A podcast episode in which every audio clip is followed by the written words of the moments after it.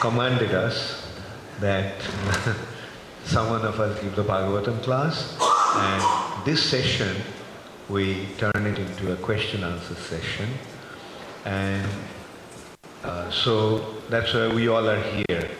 All Prabhupada disciples, those who are present here, we decided that we can all sit together and uh, answer your questions. So here is Sikhi Mahiti Prabhu.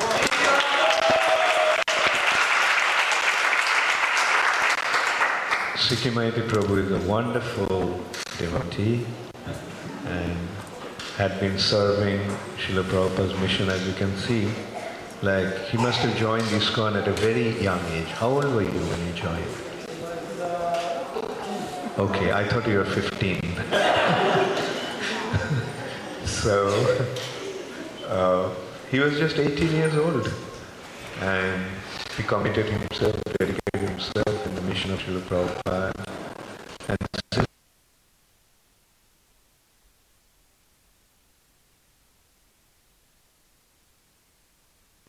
And the president of many temples. And right now, he is the temple president at Philadelphia Temple.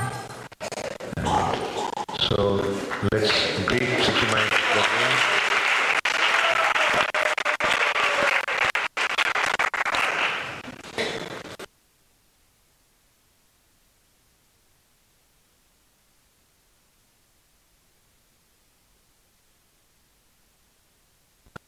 leaders and speakers of our movement. So we are so happy to have Ravindra Svarupa Prabhu here.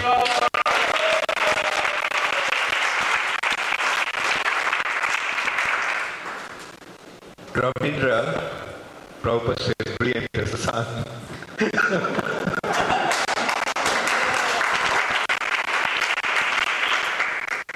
and Mother Saudamani, Ravindra Prabhu's uh,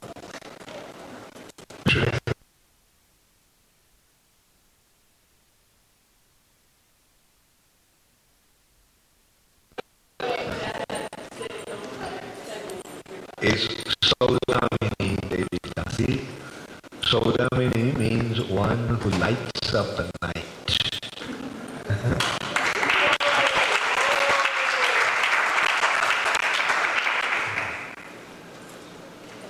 And Mother Malati, everyone knows her. Mother Malati is one of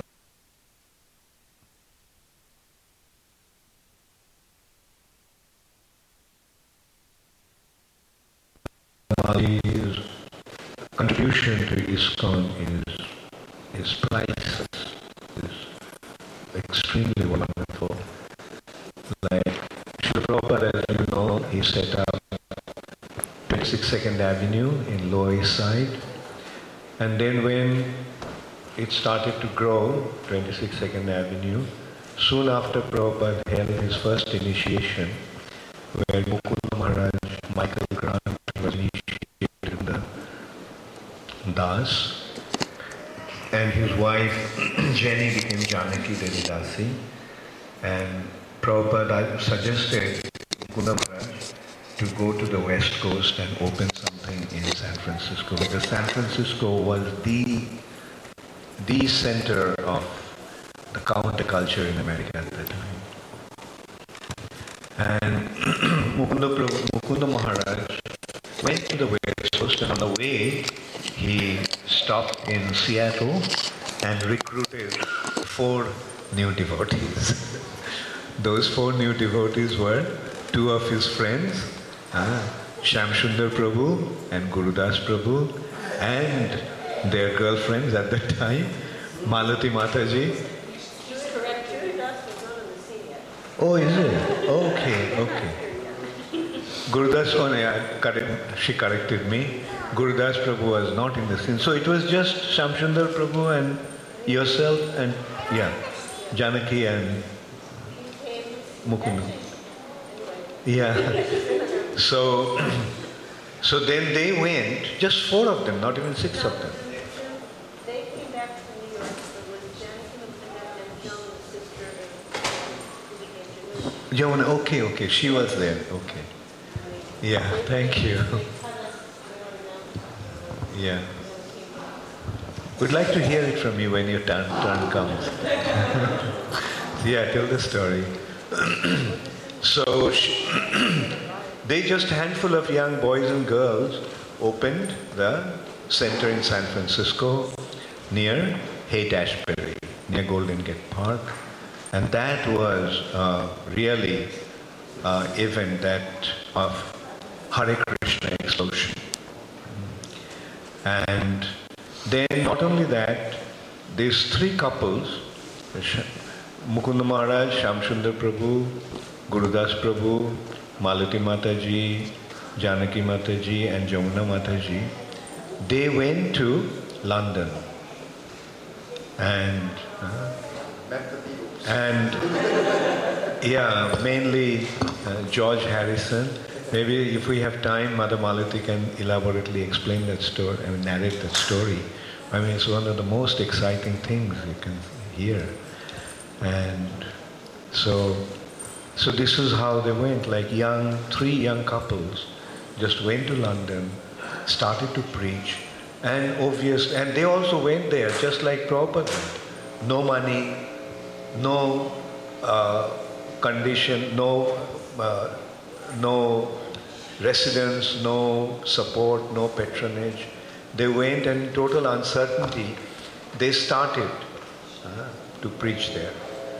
And hardly any response they got until uh, Shamsundar Prabhu very accidentally, by not only accidentally, the, in Krishna consciousness we don't believe in accidents, uh, like by divine arrangement of Sri Chaitanya Mahaprabhu, Shamsundar Prabhu met George Harrison. And then what happened is a history in the world of ISKCON. Well, let me tell you something else. Then the Hare Krishna mantra became the top of the pops, the number one song. And then they went to India. And they showed up in India, the same group. And I, I just want just want to say one thing that, that Prabhupada had, had a Pandal program, and they were there. And uh, there's a recording he, where he tells them that, that uh, he, his, his, his, that he, he told everybody that his spiritual master sent sannyasis to the West, and they couldn't do anything. But he sent three householder couples, and there was a big success.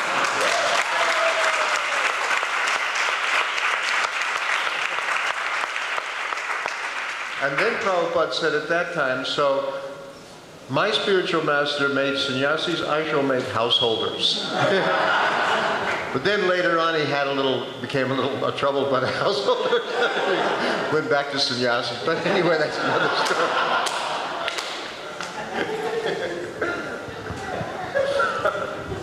So Mother Malati is uh, one of the first disciples of Srila Prabhupada and helped, assisted Srila Prabhupada in spreading Krishna consciousness in a most wonderful way throughout the world. And Mother Malati also is the first female GBC.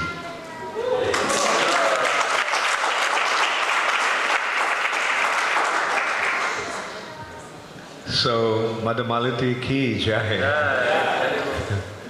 and Rukmini Mataji, as you know, you already met her. She is also one of the first uh, disciples of Srila Prabhupada. Like in the early days, she had uh, played a very, very important role in spreading Krishna consciousness, and uh, and she is, as you can see, like she's a very, very wonderful devotee.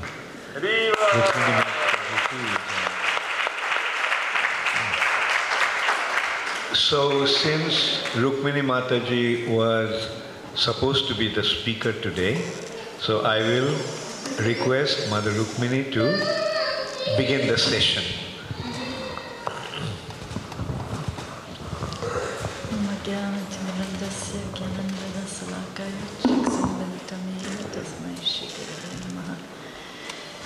Well, I think you'll all agree that I was not supposed to give the Bhagavatam class this morning. Wasn't it beautiful?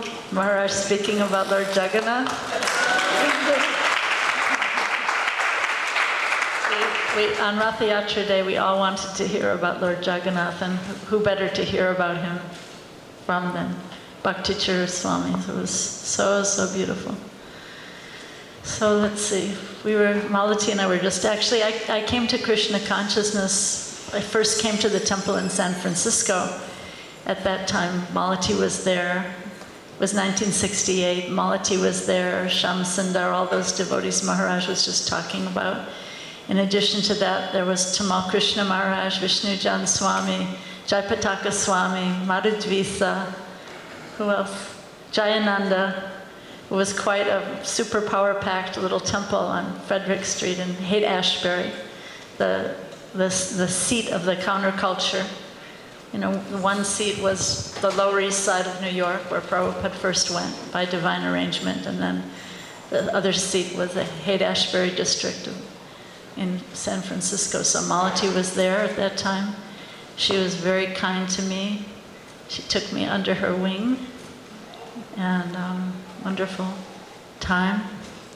And Tamal Krishna Maharaj was the first person to, to speak to me when I walked into the temple. No. He did, he had, yeah, none of them were sannyasis. None of them were sannyasis. Actually, Tamal Krishna Maharaj at that time, he had, he had not even shaved his head yet. And he had just come a few months before. And um, so I, I came into the temple. It was just after lunch prasad on a Saturday afternoon, and the devotees were kind of milling around, and and I was just looking around, and um, actually I'll go back a little bit. That I, I had seen a Back to Godhead magazine, and I I was I, I didn't realize this till many years later, but I saw an early issue of a Back to Godhead magazine, and I had been looking through so many spiritual books, and nothing was really right. I was looking for knowledge, looking for, looking for wisdom, looking for truth, and and uh, so many books. It was just really that kind of neti neti experience, and and there was this one magazine that I was avoiding that was on the coffee table of this house, and I I found the art on the front to be very trite, and so I was avoiding it. It was one of the first issues of Back to Godhead. My artistic sense always gets me in trouble. So, so finally, out of frustration, I, I picked up this magazine, and there was a beautiful article by Brahmananda Swami about Srila Prabhupada. Prabhupada had had a heart attack and he was leaving, and they didn't know if they'd ever see him again. So it was, it was really full of feelings of anticipation of separation. And I hadn't really realized till many years later that it was those feelings of love and separation that really brought me to Krishna consciousness. So then, you know, I read that and I thought, I have to find these people. And so then I, I went and found the temple in San Francisco. But um, anyway, so Tamal Krishna Maharaj was the first one to talk to me when I walked in. And um, I saw a picture of Lord Nrsingadev, and I said, Oh, that's horrible. and he just looked at me like I was insane and said, That's Lord Nrsingadev. All the devotees love Lord Nrsingadev. oh, I'm sorry. And, um, and then he said, So what is the purpose of life? And I said, Well, I'm interested in yoga. And he said, And what is the purpose of yoga? And I said, Well, to understand God, to find God. And he said, Yes, so this is the way. And then he kept um, a very good track of me, made sure I was always coming by the temple. And, and then when um, this group of six was going to London, he, it was, it was very, he was very exemplary because he wasn't really thinking of, you know, their little temple and, and how they were going to maintain. He was, he was really thinking of my welfare. So he was saying, well, after these six devotees leave, there's not going to be any good association for you here in San Francisco. So you should either go, to, go with them to London or you should go to Boston and, um, and paint with Jadurani because I was in, interested in art. So he was saying London's going to be very difficult. They don't. They have no temple there. They don't. They don't know where they're going really. So I, I went to Boston after that. But Malati was very, very kind to me during those early days, and she really made me feel part of the family, which is not an easy thing, you know, to make some outsider who feels very foreign and doesn't understand. So those are special devotees who can make someone catch hold and, and feel part of the family. So that was, Malati did that for me. So, Jai.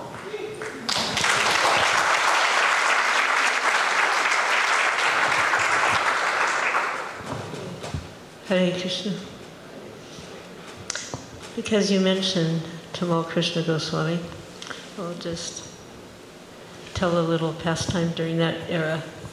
In that little temple there, which, um, you know, we'd always talk about our temples being jam packed, just packed. And actually, they were packed up, but if you consider the size of those early temples, it wasn't so difficult to pack them up because they were usually fairly small. You know, you see 26 Second Avenue is quite small. And then 518 Frederick Street, which was San Francisco, was a little bit larger, but, you know, not humongous. So um, there was a young man who had been coming to the temple, and um, different young people had come. She mentioned most of them. And some of them actually, they got to the temple from a place called Morning Star Ranch, which was a hippie commune north of San Francisco. And we had, an, devotees had arranged for Srila Prabhupada to go there because the head of that commune had some affection for chanting Hare Krishna. And this commune was not exactly um, you know, principled in the way we are principled. And during, you know, during fair weather, it was an option whether to wear clothes or not to wear clothes. So it was kind of an open, you know, open mood there. Still, they brought, you know, people were dressed in the four directions. Anyway, um, back when they brought Prabhupada there, he came out of the car and uh, somebody jumped out of the tree. There was a tree, and this person wearing the four directions and nothing else, except a big beard and bushy hair, jumped out of the tree right in front of him, you know? and um, Prabhupada didn't react to it in one way or the other. I won't tell you that person's name, but when he when he, um, that person, when he came to the temple, you know, he did wear clothes, of course, when he left, you know. Um, when he came to the temple, though, he, he stayed around, stayed around, and then he had this big bushy hair and beard, so devotees were trying to get him to shave up. So finally, he did shave up his hair, but he kept his beard for a little while longer. he became a very nice devotee, and he still is a very nice devotee. Um, and he's having some health problems now, so although I'm not naming his name, you can send some prayers this way. And all of those people, they joined very strongly into the kirtan, though there was quite a number of them. So one, one by one, they were kind of trickling back down to San Francisco. And then during that same time, we were trying to promote Krishna consciousness as broad and far as our little minds could perceive it for that time. And um, we realized that we maybe wanted to extend beyond Haight and Ashbury, the Haight Ashbury area. So we had rented a really, really nice facility from the Universalist Unitarian Church. And if anybody knows anything about the UUs, they're wide open to anything. You don't even have to believe in God. You don't even have to believe in Jesus. Whatever you believe is fine. And it works well for us because they're very liberal, therefore, about renting their facilities, which are generally quite nice. So um, we rented the facility and advertised in what we thought was an adequate manner, and even, you know, posters and I think we had a spot on the radio. So we were expecting this big, beautiful facility to be you know, packed up. But when the program came, there were barely 30 people, and most of them at least, you know, we're the devotees ourselves. So we were feeling kind of badly about this. Um, Prabhupada was introduced to the empty, you know, empty chairs, basically. But he spoke as if the place was overpacked. He spoke with such confidence. And then afterwards, um, he asked, so are there any questions? So one of the young men that had come from the ranch, he raised his hand and he asked, well, what happens if you start this process? What happens if you begin, but then you don't finish? And Prabhupada was very happy that he asked the question, and of course he, he mentioned that Arjuna had also asked a similar question. And he gave the example of when you put your money in a bank account, um, as long as you don't touch it, it can remain at a certain level. But if you start to spend it, it'll decrease. But he said, whatever you put in your Krishna conscious bank account, it always stays.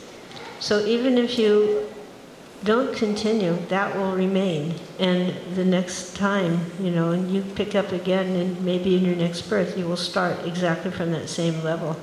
So then he turned to the young man and said, So is that all right? And he said, Yes. So that person became Tamal Krishna Goswami.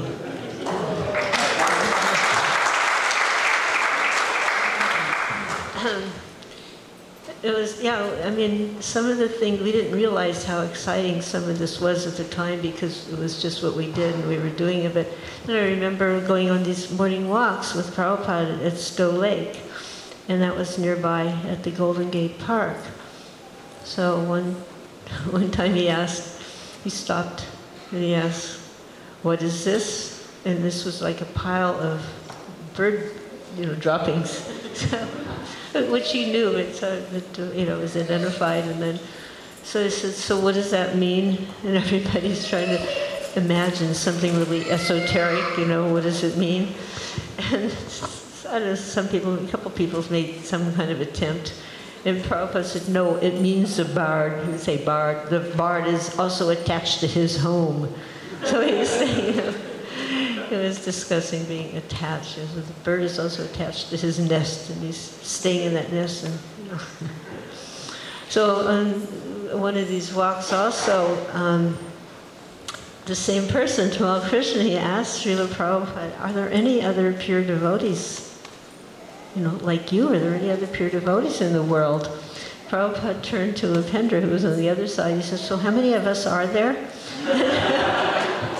And between New York and San Francisco at that time, there maybe maybe about 35 devotees, 35 or 40. So Upendra answers 35 or 40. And then so Prabhupada turns to, to Tamal Krishna, he goes, about 35 or 40.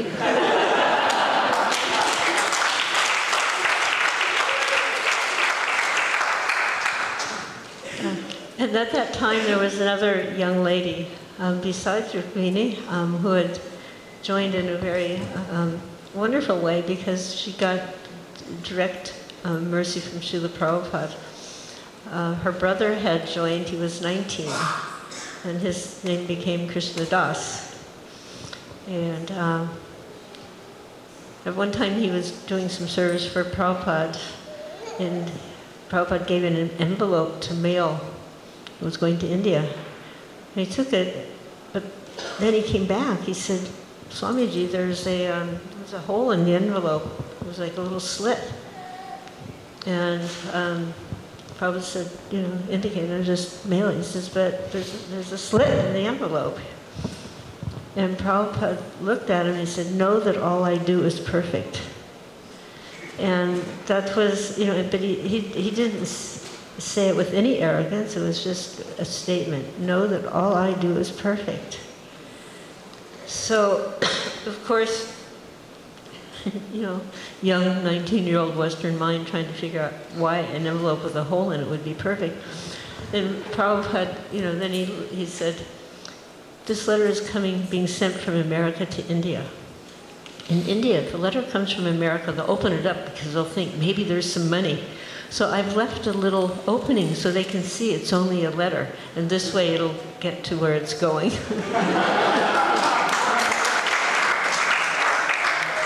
Krishnadas had a sister, her name was Sarah.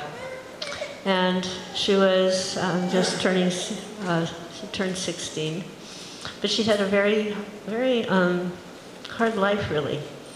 His, their, their mother, his mother, um, she had some kind of instability, and she didn't want that baby. So when she gave birth, fortunately she didn't have an abortion, so when she gave birth to the girl, she walked out of the hospital leaving the baby behind. So I mean, can you imagine if your mother had done that to you? Would you know be kind of painful, probably.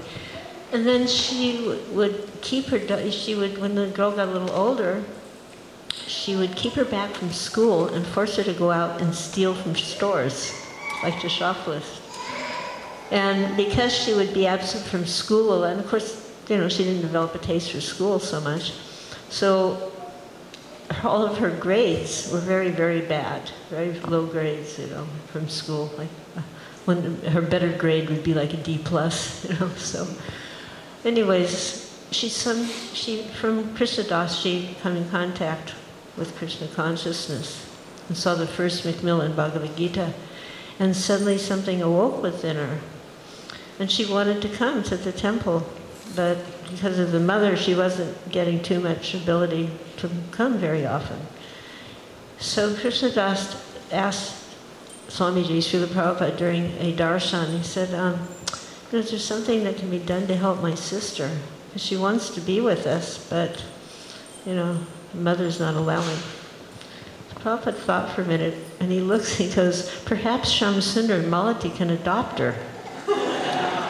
Well, so this would mean removing the child from the custody of the parent. Uh, You know, parent, you know, and she did get better. The mother had left her at the hospital, but things have been worked out. And particularly in California, they're very big on parental rights, parental custody.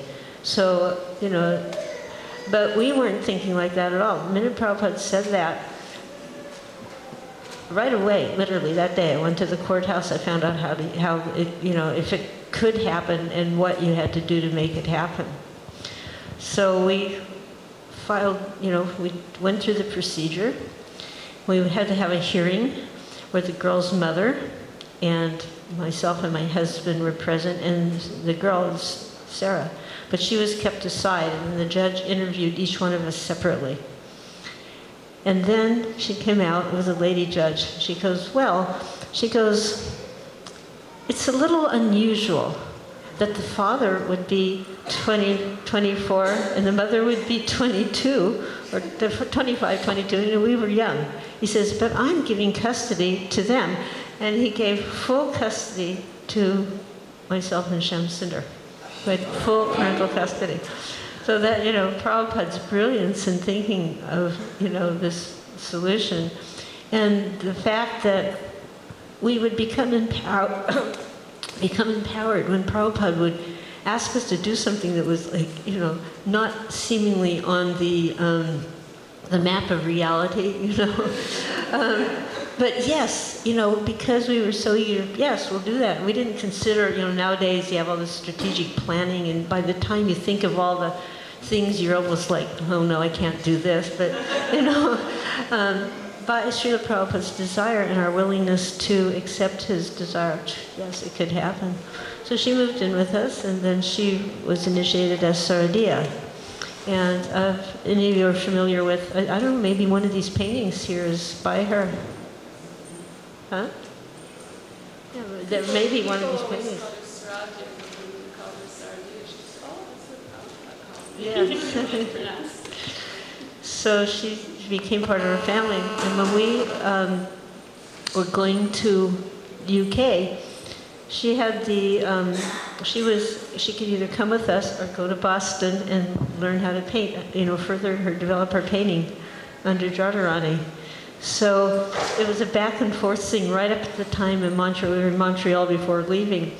And the, the, the determining factor was a young brahmachari that showed up on the scene named Vaikuntanath. And she um, kind of took a shine to him. And so she went to Prabhupada. She goes, Swamiji, Swamiji, um, there is this boy. He says, what's his name? And she said his name. She goes, Prabhupada got right to the, he says, so do you want to marry him? they hadn't even spoken to each other. So based on that, and then he told her, but you have to finish school.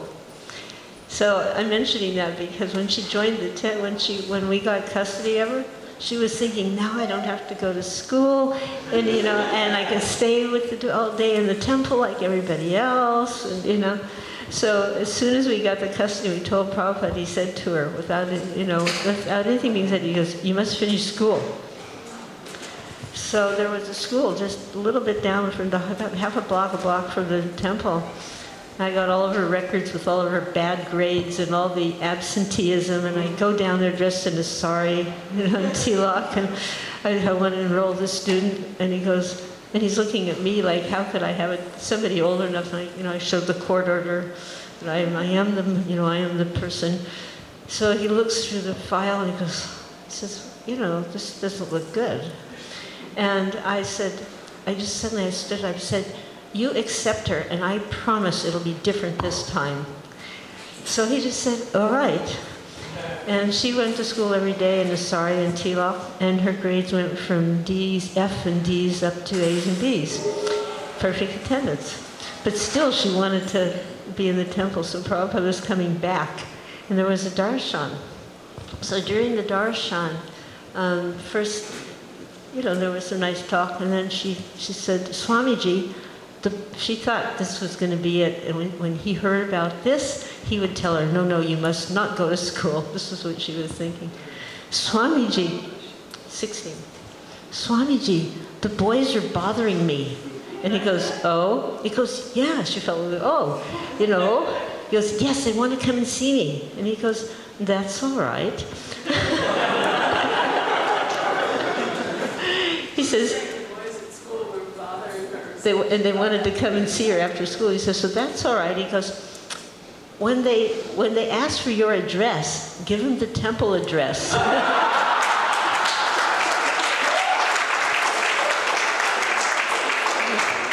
says, and that way they'll see Lord Jagannath. so then a little later on in the, in the um, she asks another question. And suddenly he stopped. He said, Just see this young girl, how eager she is for Krishna. Then he turned to her and he says, If you like, Krishna will even kiss you. Anyways.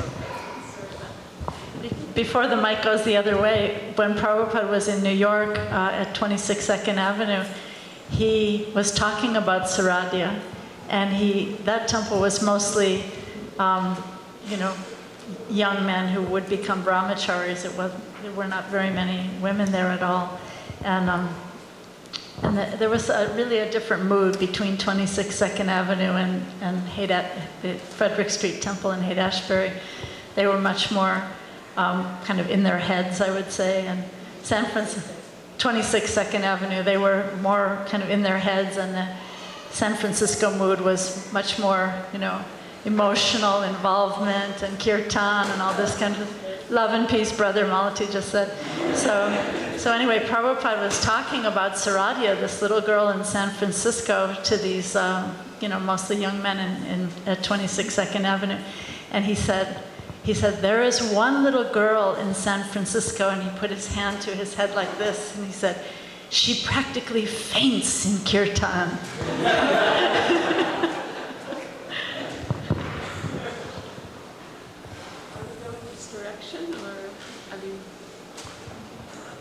Okay, Hare Krishna. Um, I actually uh, never saw Srila Prabhupada in person until um, July 1971, um, just the day before taking initiation.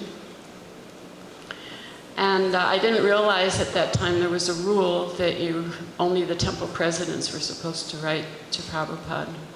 Um, you know, to try to cut down on all these mail and things. But after, I was trained by my mother to be polite and write thank you notes, things like that. So after initiation, uh, I immediately wrote him a thank you note. And I told him how Krishna had brought us to Krishna consciousness. And uh, I wrote it from the point of view I said, he arranged so that in 19, August 1967, we first, my husband and me, we, we first chanted Hare Krishna along with, I think it was must have been the happening record, whatever, that we had been at a wedding. And uh, in August 67, and we heard, heard uh, the tape, everybody at the wedding chanted. Very hippie wedding in Philadelphia. And then I told them the next, um, by Lord Balaram's mercy, the next summer, um, that my husband, um, with some money he had earned, um, uh, working in a um, box factory, uh, tin can factory, but he, he cut the s- ropes uh, um, for the strings for tying them up. And uh, I told him how um, Prabhu was um, trying to work without being attached to the results. And we, um, I was concerned he would cut his thumb off, thinking these things, pay attention to what you're doing, you know. but that we had, um, that Lord Balaram, we had gotten him at a Pier 1 uh, with some birthday and tin, and uh, tin can factory. So I, I wrote all this to Prabhupada, and then I also told him how um, we had been sent up to Phil- up to New York to collect money that New York owed the Philadelphia Temple. My husband was the um, treasurer then, and that this wonderful devotee, um, Rukmini, and also um, Bhavananda, who, um, who was the temple president didn't want to give the money to Philadelphia. Um, somehow or another, by that arrangement, we ended up taking Lord Jagannath and Balaram and Subhadra back to Philadelphia, and mostly by the mercy of uh, someone who had already been so kind to me. Um, that was Rukmini. She was the pujari.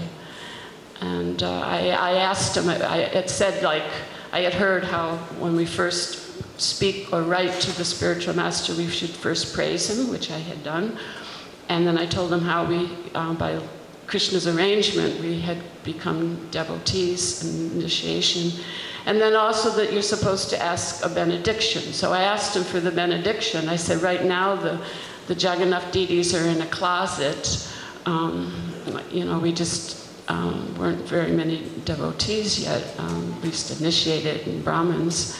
So I asked for the benediction. I said, Can you please give me the benediction that someday I might be able to worship these deities and take care of my family? Um, so I got that benediction without realizing uh, how hard it is, you know, to take care of three deities and two children. Actually, Lord Jagannath appeared. Um, my oldest son was not quite two, you know, uh, Yudhishthira. And, um, and then when we were, in, but when I will backtrack a little, when we were initiated, um, when Prabhupada gave us the names, my husband, uh, Ravindra Svarupa Prabhu, and Ravindra Svarupa, and we were given pieces of paper what the meaning, you know, what the names were. And it said Ravindra Svarupa, uh, fulgent like sunshine. And my name, Saudamini, was um, lightning in the middle of the night. And uh, so Prabhupada answered my letter. He was so good, he answered all his mail by the mercy of the, his servants. And he um, was the only letter that I got from Prabhupada. It was actually to both of us. We had, we had right after the initiation, we were sent out um, on Wall Street, Street for Harinama to collect dakshin. And we were initiated the first group because it was 10 days, and we had two kids with us, which is always a problem. Um, those days, people, not too many people had children, so get us initiated and out of town.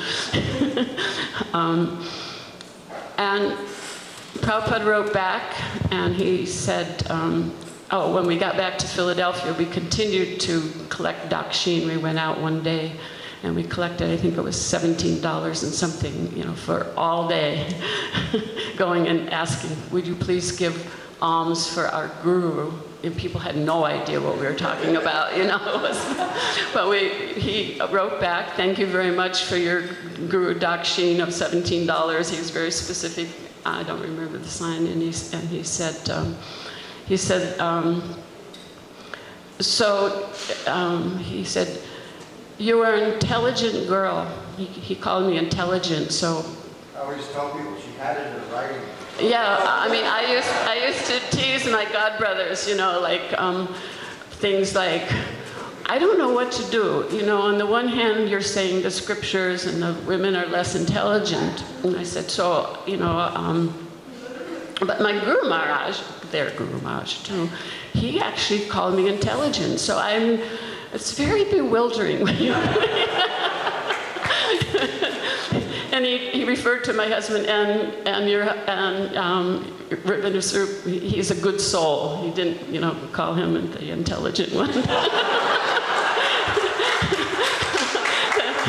the same thing happened with um, Pradyumna and Arundhati. When their son was born, someone said, oh, he's a very intelligent boy. He must take after his father. Prabhupada said, no, he takes after his mother. He- added, she is more intelligent. I have, But we won't say that in my case, but no, no, in their case, but I'm saying in my case. and it's, it's um, he, he said, so um, you and your husband um, should preach Krishna consciousness together.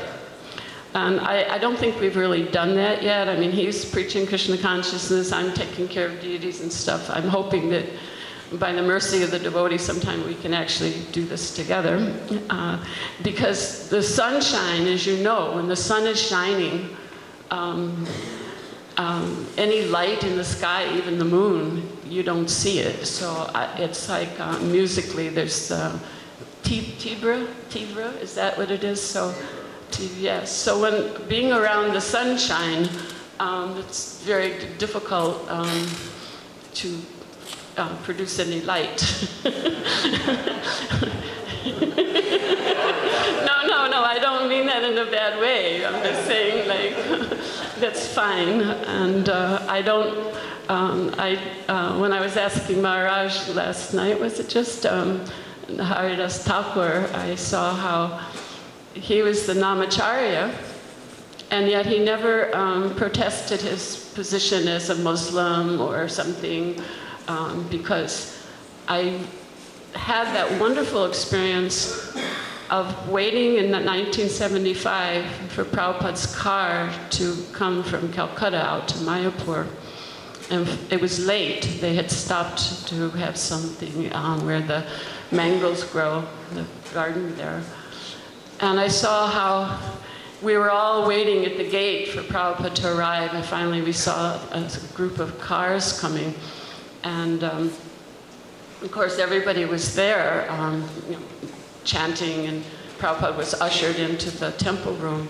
It was such a crowd, a huge crowd, um, all like about, you know, trying very hard to get him right as close to him as possible. And I watched um, Pishima, uh, his Prabhupada's sister, she got out of the car and she went up right near um, Radha Madhava, the front of the temple, right near the deities. There was a speaker, you could hear Prabhupada speaking. And I said, well, that's so intelligent, you know, I mean, it wasn't all squished in, could hear him and speak. And so I, I, I think that it's, for me, I'm not saying for anyone else, uh, whatever um, difficulties or I never um, minded taking that um, darker role or whatever.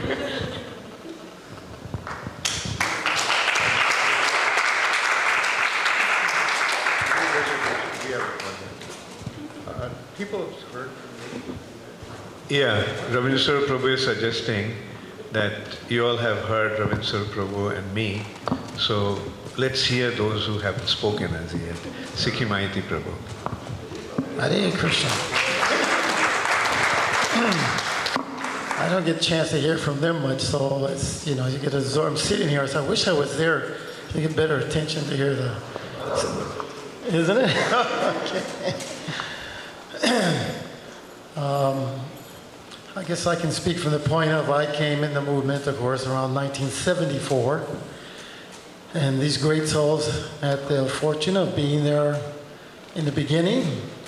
sometimes I kind of, this thought comes to my mind. Uh, you see a lot of the Leelas of Krishna described in uh, Adi, Madhyamana, Ancha, three parts. So, and they all have their specific task. And I can remember in 74, of course, about that time, everything is pretty much going the way Prabhupada wants in terms of what he's expecting the movement to do. And it's just a question of fitting into it. So, whereas that Leela in the beginning, it's, everything is forming. Uh, no books, practically speaking, no money for sure.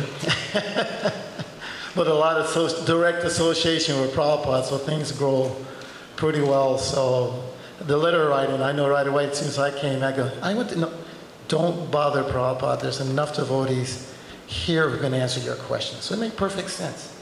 You know, we're, it's a mission, we're working, we have things to do, very specific. At that time, of course, the books were being emphasized. This was Prabhupada's main mission.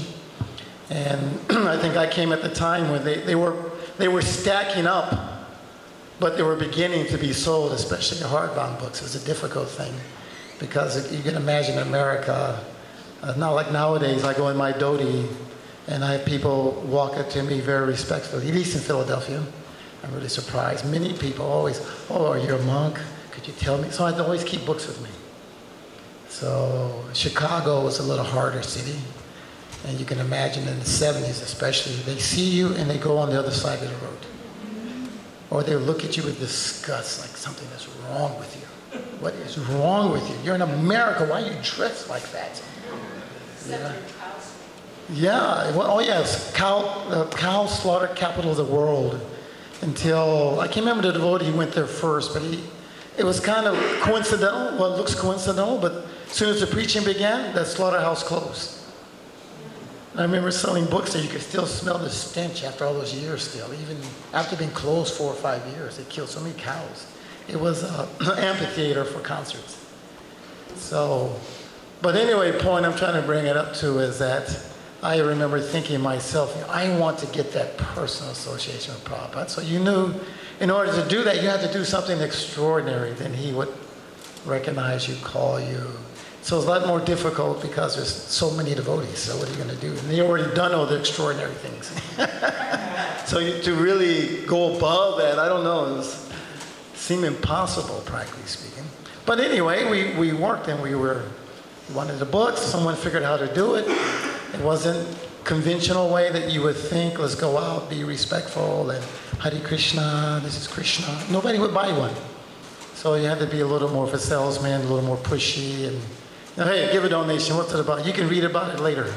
that pretty much was my line in those days. Because if you try to, if you say Krishna, forget it. I'm Christian. So you just kind of push it, pushed it on them. And the books were going up. Pablo was happy. Simultaneously, that money is going to India because even in India, oh, they're hippies or it's CIA. So it seemed impossible. But anyway, going back to the knowledge of the Leela, still, when you think, I always thought, wow, I really like to do some pioneering work, you know? And uh, because in that situation, what you'll get, you're totally dependent on Krishna, and then you see Krishna in action. So imagine how many, much realization you get from that, you know? So I'm going to tell this story. Maybe you can correct me, Malati, but I heard that. I asked her once when she went, I said, You had no money, so obviously they had no place to stay. Where did you sleep? And you may not be aware, but she first child in this also. That baby went too. And I said, Where did you sleep? She said, In the subway station, in a box. so who would do such a thing? You know, you land there, you got no money, you don't know what you're going to do. You got a baby, and you're in a subway station in a box, and you get up in the morning, and no books, and your Krishna's God, Krishna's, you know, just start talking to people on the street.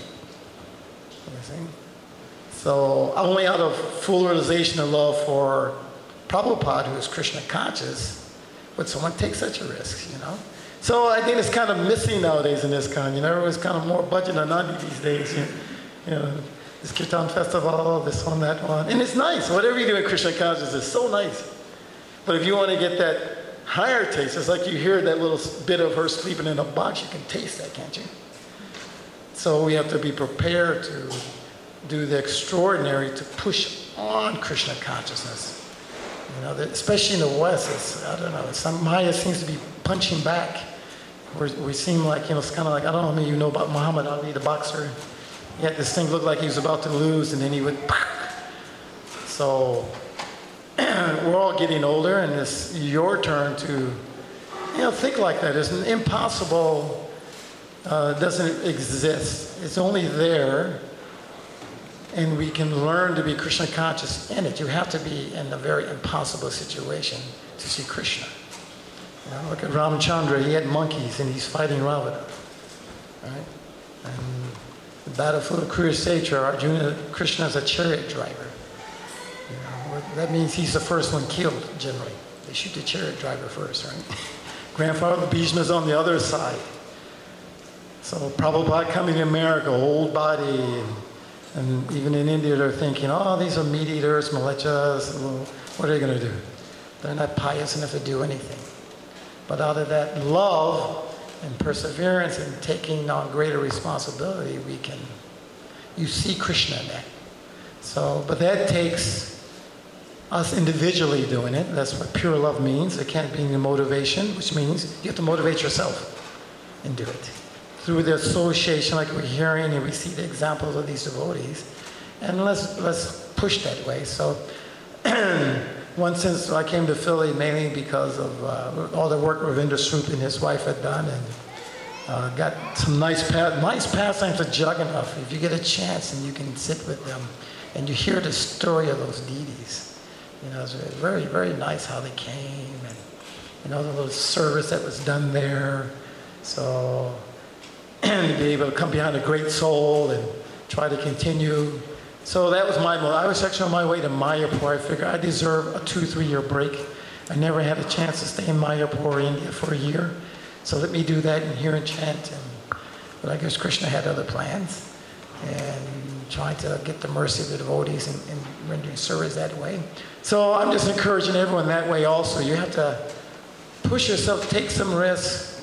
Can't just feel, well, I'm a householder and I have to work and I have family. Many householders doing so many wonderful things. There's a, her name is Mangala Artik. You know how many people know her? She's in Toronto. And she's, uh, her husband works, she was working, and she does this huge bhakti lounge program. Making so many, she's an Indian lady, she's making Western devotees. You know, so uh, you have to think like that and just, and then you'll see Krishna in the midst of all those things. So anyway, a little message like that. Few Prabhupada pastimes, but I can tell you later, not as extraordinary. Most of them were in hope.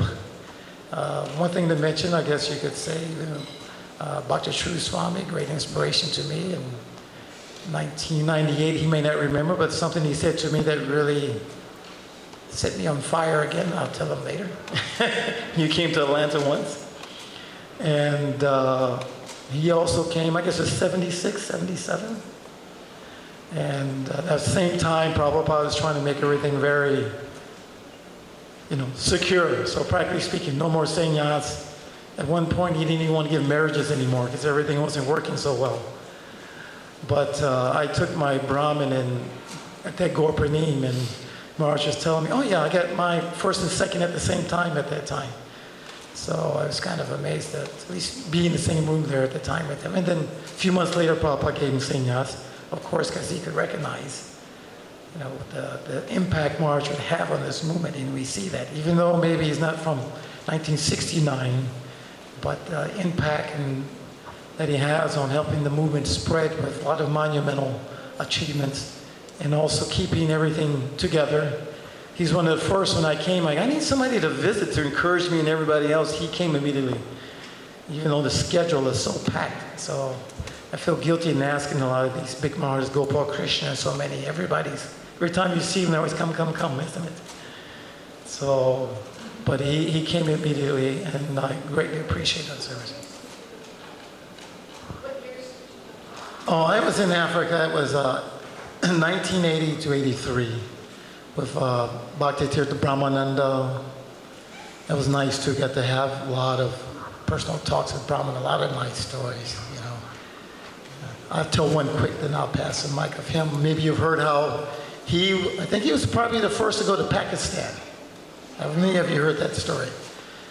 Practically speaking, there was some trouble, and, and sannyasis had been kicked out of ISKCON. And he was telling me, he was just praying. He says, I didn't do anything wrong. I just want Prabhupada to love me, you know. And he was in Florida, they're starving to death. They more or less started the preaching in Florida. And he said, finally a telegram came from Prabhupada. He was in India at a pandal program. Someone had challenged Prabhupada, why are you telling us all these things? We already know about Krishna. Why don't you go to Pakistan and preach to those people?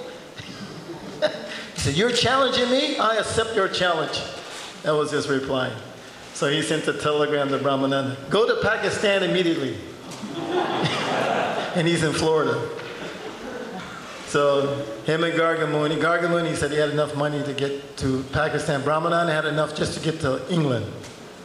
And from England, he walked and hitchhiked can you imagine such a thing? A sannyasi dress, kartals, all the way to Pakistan, Karachi, civil wars going on. When Prabhupada heard there's a civil war, he tried to stop it, but it was too late because, you know, no internet, no text messaging in those days. It's just letter writing. He sits down in Karachi and he's Hare Krishna, Hare Krishna. And he says the Muslims are just shocked. This Hindu white person chanting. him. He said they would just spit in his face and wipe the tilak off with their thumbs. You know, put knives through his throat. And he just said, Hare Krishna. And I said, why did you do that? I would have saved some money, get an apartment, round trip ticket. He said, Prabhupada said, do it immediately. That meant now. You see the mood? I said, but I still couldn't get it. He said, we saw Prabhupada doing the same thing. So they had that faith. They really had that faith to act in that way. So that kind of faith leads to pure love of Godhead. So, when you get those opportunities, take them. You know, don't look at it as being impossible. Well, you know, it's a graduate process. I'm a householder. I can't do. No, figure out how to do it, and then you make rapid advancement like that. You see. So you can imagine how pleased Papa was. So he said actually the best instruction he got was after that was he got a telegram that said, leave Pakistan immediately. and he went back to Bombay. And Srila Prabhupada, when he saw him enter, got up from his behind his desk. I don't know if you were there at the time or not, or, and embraced him and was rubbing his head with tears in his eyes. See, that's perfection. You know, now you know Krishna is pleased. So we should strive for those moments to do something extraordinary. So everybody in this room is extraordinary. So let's do something extraordinary for ISKCON and Prabhupada. Hare Krishna.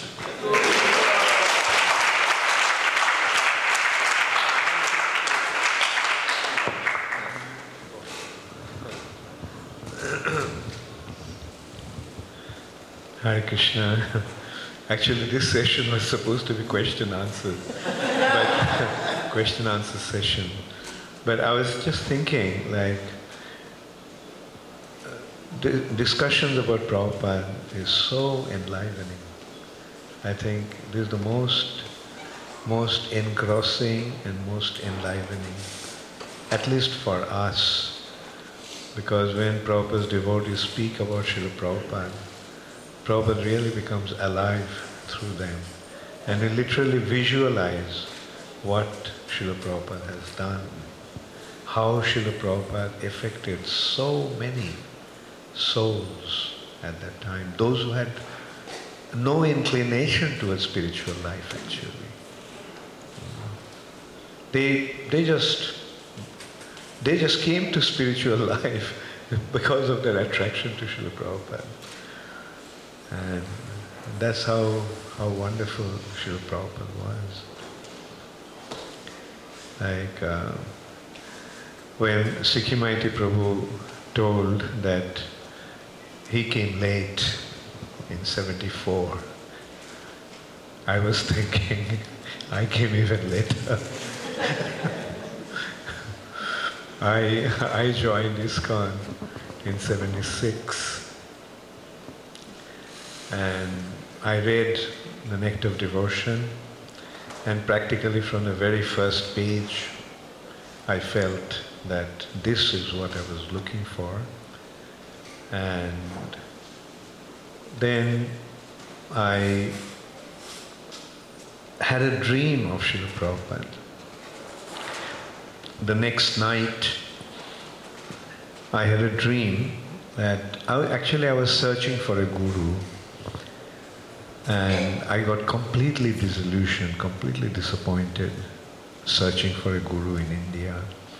Anyway, so when I practically gave up any hope of finding a guru, at that time I got this nectar of devotion and I just felt that this is what I was looking for. And the next night I had a dream of Srila Prabhupada. I saw Srila Prabhupada was sitting on a throne. It appeared to me like a throne because in India, sadhus generally don't sit on elaborate seats. They simply sit on simple asanas and sometimes maybe deer skin or tiger skin. but here Prabhupada looked like sitting on a throne and there was a brilliant light coming out from him. And so I just, I had a profound feeling that now finally I found my spiritual master.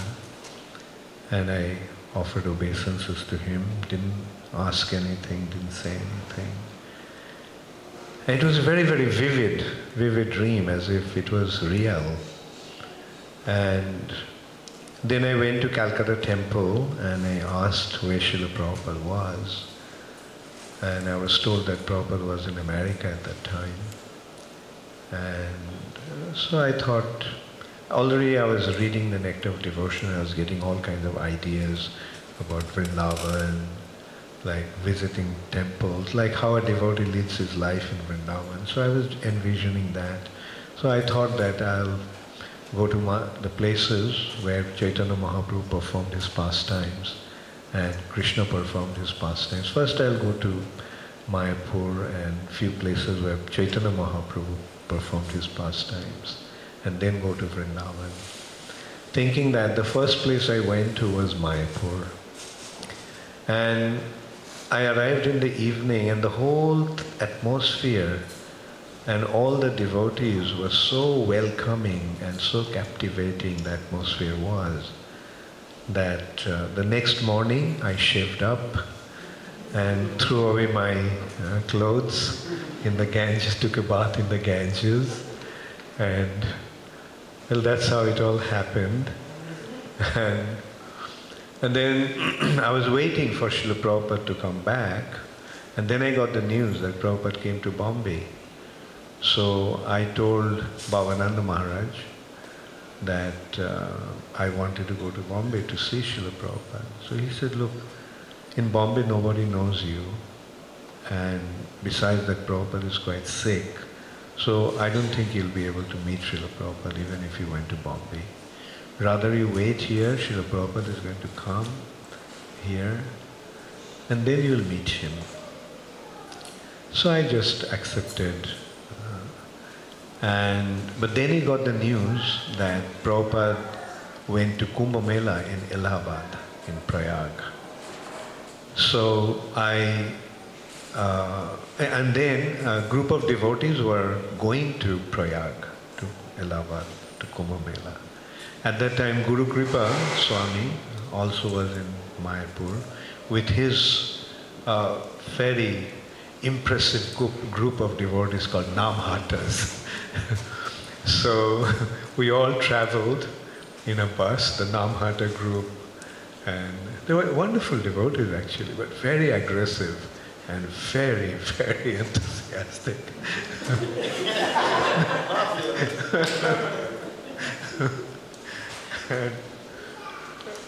So we went to, we, in a bus, we traveled to Allahabad, and as soon as I arrived, I just went to the tent where I was supposed, I was assigned to stay with a group of Namhat devotees. And so I just put my bags there and I just wanted to go and see Srila Prabhupada. And so there was one area which was barricaded with a wall of corrugated tin sheets. And Prabhupada's tent was there and there was an entrance. On the, in the entrance there was a big-bodied Western devotee guarding the gate. And so when I tried to go in, he stopped me. He said, uh, nobody goes in there now. he said, in the evening, Prabhupada will give darshan, then at that time you come here. Little disappointed, but at the same time understanding that we can't just walk into Srila Prabhupada's tent like that. And so I just kind of, little disheartened, walking back. And then I saw Bhavananda Maharaj was going with a basket of vegetables that he brought from Mayapur. Uh, and so he was carrying that big basket full of vegetables. And he saw me, he said, come, uh, we'll go and see Srila Prabhupada. We'll go and go to Srila Prabhupada. So I just, uh, he was practically running and I also ran after him. and we walked past that uh, gate, the guard on the gate.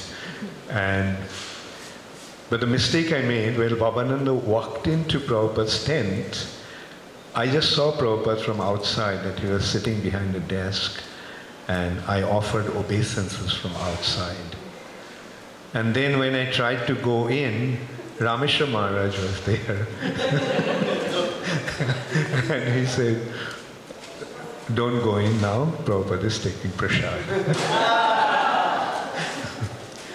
so again, disappointed, I left. I, and I, and by the time I realized that going close to Srila Prabhupada is not easy. And I could understand Prabhupada had thousands of disciples those days. I mean, how can uh, Prabhupada give so much time to everyone, especially to a newcomer like me? And anyway, then from then onwards, in the evenings, I was getting, going to the tents, darshan, having the darshan of Srila Prabhupada. And it was brilliant actually. One incident I remember from there, how, just to give you an idea how brilliant Prabhupada was. sometimes, you see, Indians sometimes can be quite cantankerous, you know.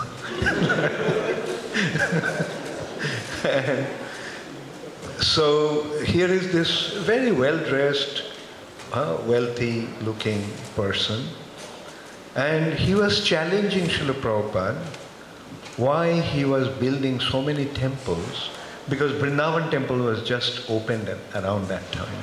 In 74, the Vrindavan temple was opened and it was, uh, and it, it created quite a sensation all over because it's such a beautiful temple in Vrindavan.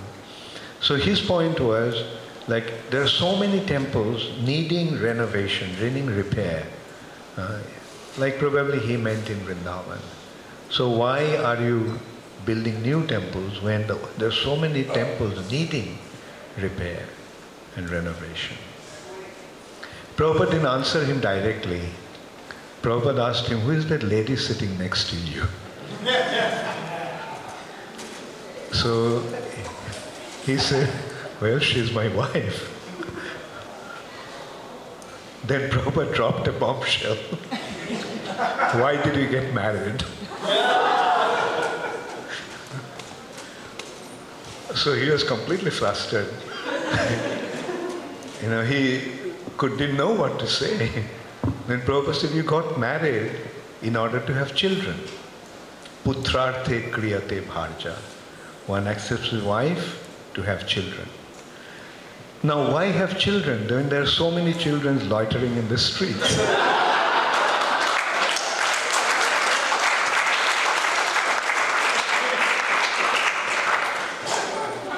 And then Prabhupada told him, just as you want to have your own children, devotees want to offer their temple to Krishna. I mean, this is how brilliant Srila Prabhupada was. and anyway, so it was so exciting just to see Srila Prabhupada in the evenings. And also in the mo- mornings, Prabhupada used to give darshan. And Guru Puja used to be there. Prabhupada sometimes used to give Bhagavatam class. One time a roaring kirtan was going on during Guru Puja time. And just in front of Prabhupada's tent, about 250 devotees you know, dancing in ecstasy. And the devotee who was leading was very nicely leading the kirtan. And then all of a sudden he started to sing Bhaja Hare Krishna, Hare Krishna. And Prabhupada just screamed and stopped the kirtan. And he shouted, Where did you learn this Bhaja Hare Krishna? He said, Did you ever hear me sing Bhaja Hare Krishna? Where did you learn? And then Prabhupada told that Hare Krishna Mahamantra should be chanted just as it is. No addition, no subtraction, just as it is. Nowadays, of course, we don't hear devotees chanting Bhaja Hare Krishna because those days there was a tendency to chant Bhaja Sri Krishna Chaitanya. After that, Prabhupada stopped that also. Just Jai, Prabhupada started Jai Sri Krishna Chaitanya. And but still, um, sometimes we hear devotees ch- chant Bolo Hare Krishna or something, and it occurs to me at that time that Prabhupada wouldn't actually appreciate that. That just Hare Krishna Mahamantra, nothing, uh, no addition, no subtraction. And then one day, all of a sudden, we got the news that Prabhupada was going to leave Allahabad, Kumbh Mela. So anyway, we got the news that Prabhupada was going to leave, so just accepted it. Little while after that, Bhavananda Maharaj came to me and said, Prabhupada is leaving today. I said, yes, I got to know that already. And he said Prabhupada will be traveling in a, by train and uh, a small group of devotees will be accompanying him. And then he added that you have been added in that team.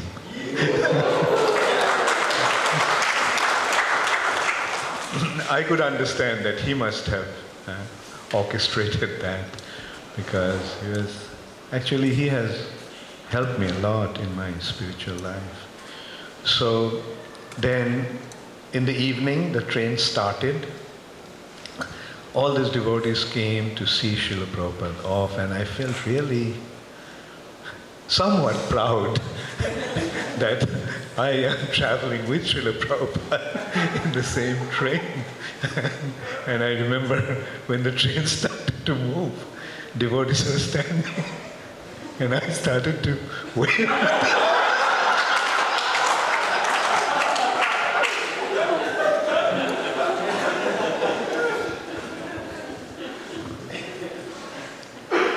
The train started to move at night and it started, I think, at around nine o'clock in the at night, and soon after that, we all went to Crest. The next morning, I was chanting, sitting in my compartment. It was a first-class carriage that was reserved for Srila. Actually, this carriage was hooked onto a Calcutta-bound train uh, because uh, there was no way we could arrange so many seats in, in a train. So I think they used some influence and got this entire first class carriage to be hooked onto this train. And we are traveling in that. I was chanting in the morning. Bhavananda Prabhu came and he told me, Come, I'll take you to Srila Prabhupada. Now, all these years I was dying to meet Srila Prabhupada.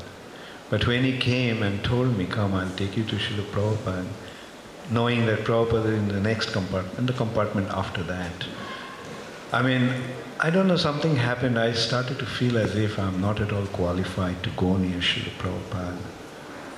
And Bhavananda Prabhu could understand, so he took me by my hand, he grabbed my by my hand, dragged me through the corridor, opened the gate to Srila, opened the door to Srila Prabhupada's compartment and pushed me in. and I fell flat offering obeisances.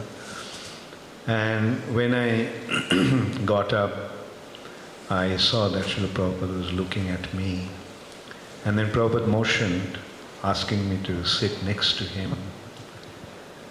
There, in the first class compartment in India, you have two rows of seats facing each other. So in one seat, there were Jayapataka Maharaj, Rameshwar Maharaj, and Bhavananda Maharaj.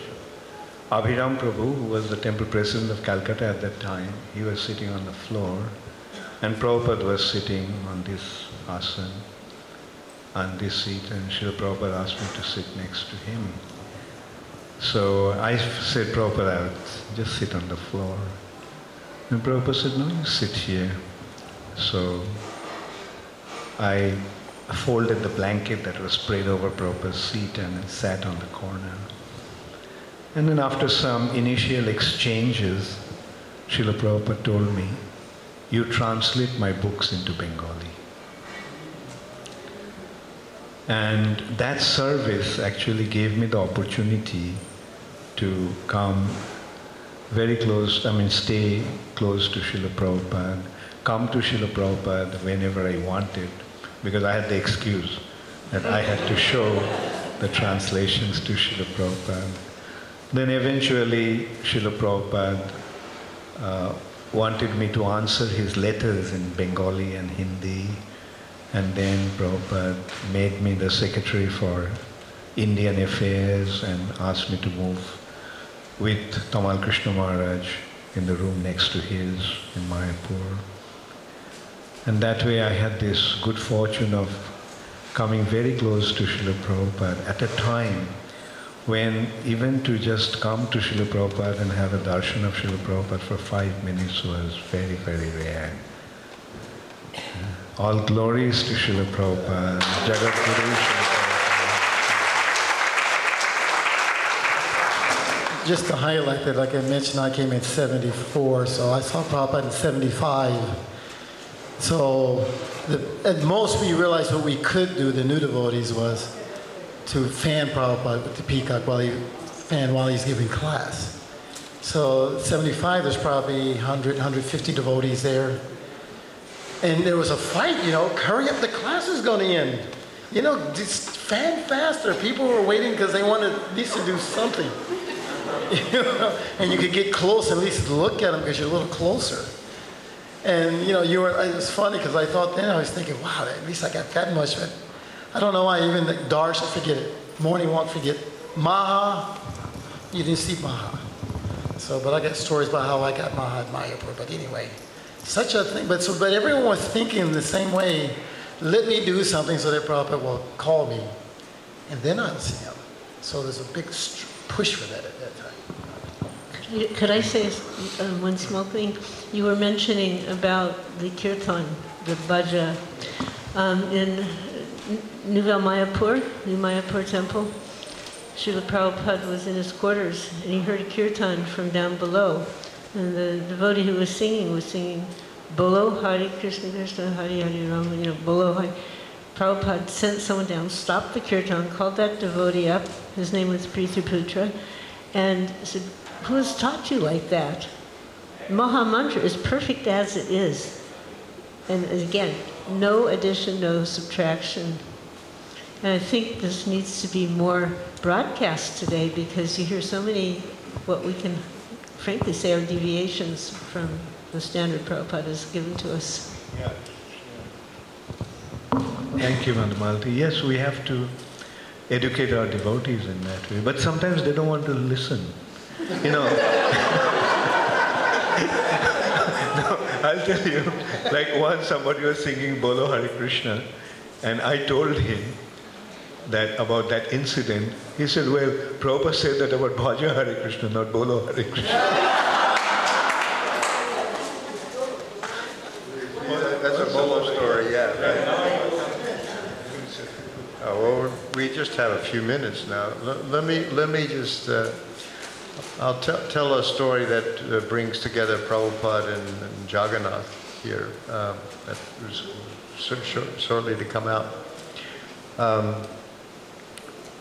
when we finally installed it, we installed the Jagannath deities had been in the closet in Philadelphia for one year, and then we, the ones that are here, these ones that I brought down from New York, uh, sent my wife and child back back on the train and t- took the, the deities in a in a Volkswagen with the back seat down. You could fold down the back seat to the, the Beetle, yeah.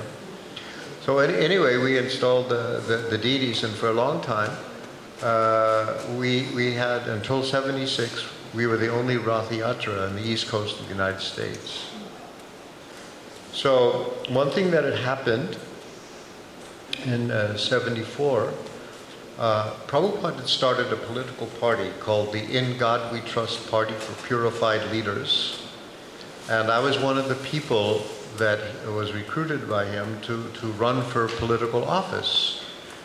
And so we were doing it. Rupanuga uh, Maharaj at that time was, was in charge of it, and Balavanta had started it uh, in, in, uh, in uh, Atlanta with uh, uh, somebody was uh, running in New York, somebody was running in, in uh, Damodar and in, in, in the DC area.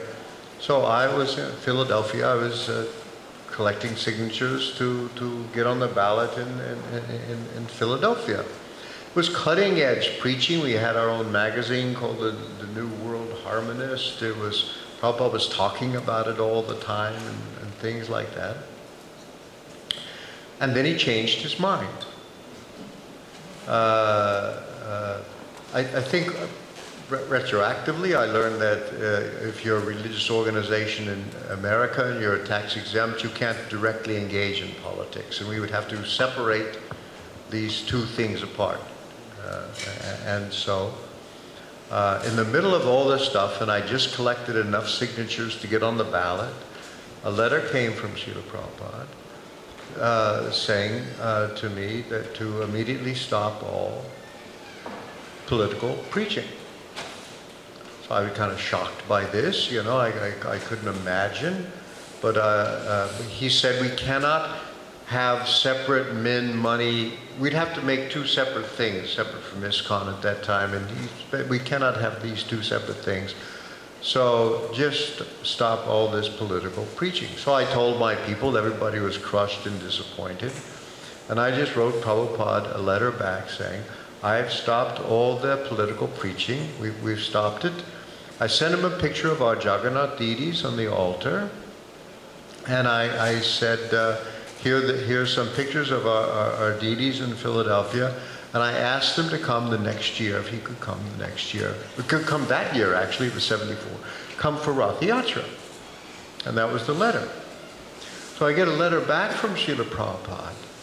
He said, I've received your letter. Thank you for stopping the po- political preaching. And thank you very, very much for the wonderful way you are worshiping Jagannath there in Philadelphia, as I can see by the pictures you have sent. And then he went on to describe how, as a child in Calcutta, he was also doing the Rath Yatra, and now he's so happy to see that the Western disciples are doing it.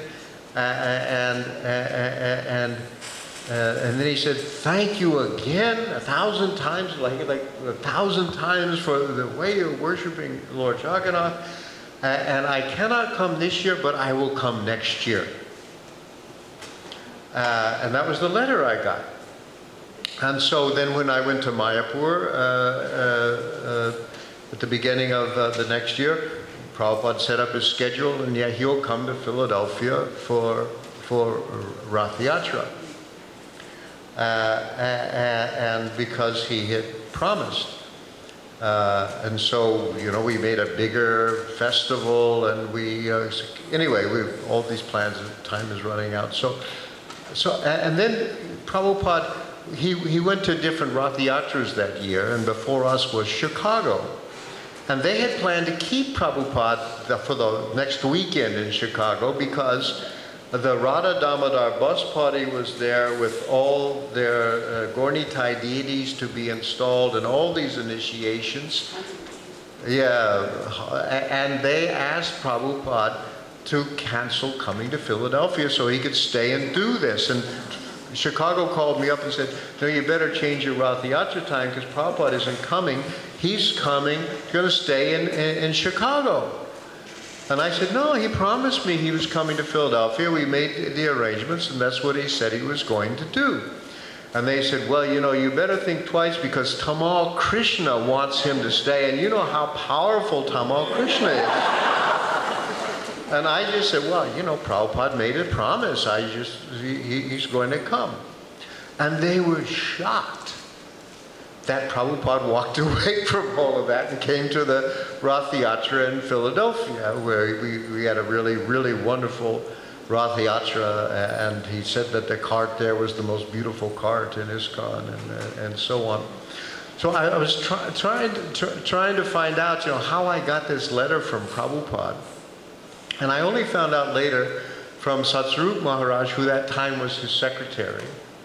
And he said that when, when, when Prabhupada had sent out the message, letter to all of us to stop the political preaching, uh, other people who were in that party were writing back and say, well, Prabhupada, can we do it this way? And maybe we can do this, and maybe we can do that. And it was kind of giving him a headache that everybody was wanted to do different things. When he got my letter where I just said, we've stopped all the political preaching, Prabhupada was so happy. And he saw, he said, he said, yeah. And then he saw the, the picture of the He says, yes. He said, this is our business. he said, you know, this is what we should be. So he was really happy. So just by, by my being submissive like that and just doing what he said and just, uh, and I, I had good training. My, my father was a, a, a career officer in the United States Army. So the pious part of my background is I was learned to say yes, sir.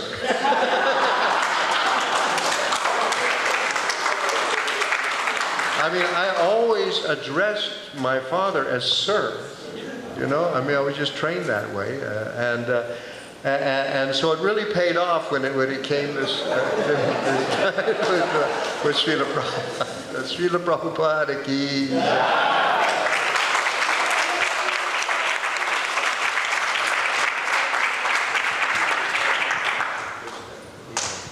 Hare Krishna. So I know you didn't want this session to stop, but uh, breakfast has been turned into brunch uh, because there won't be any lunch. so, the, and the brunch time is 10:35 to 11, 12 o'clock. 11.30, yeah? Okay. So ta- go take your prasad and get ready for Rath Yatra that's starting at 12 o'clock sharp. Hopefully.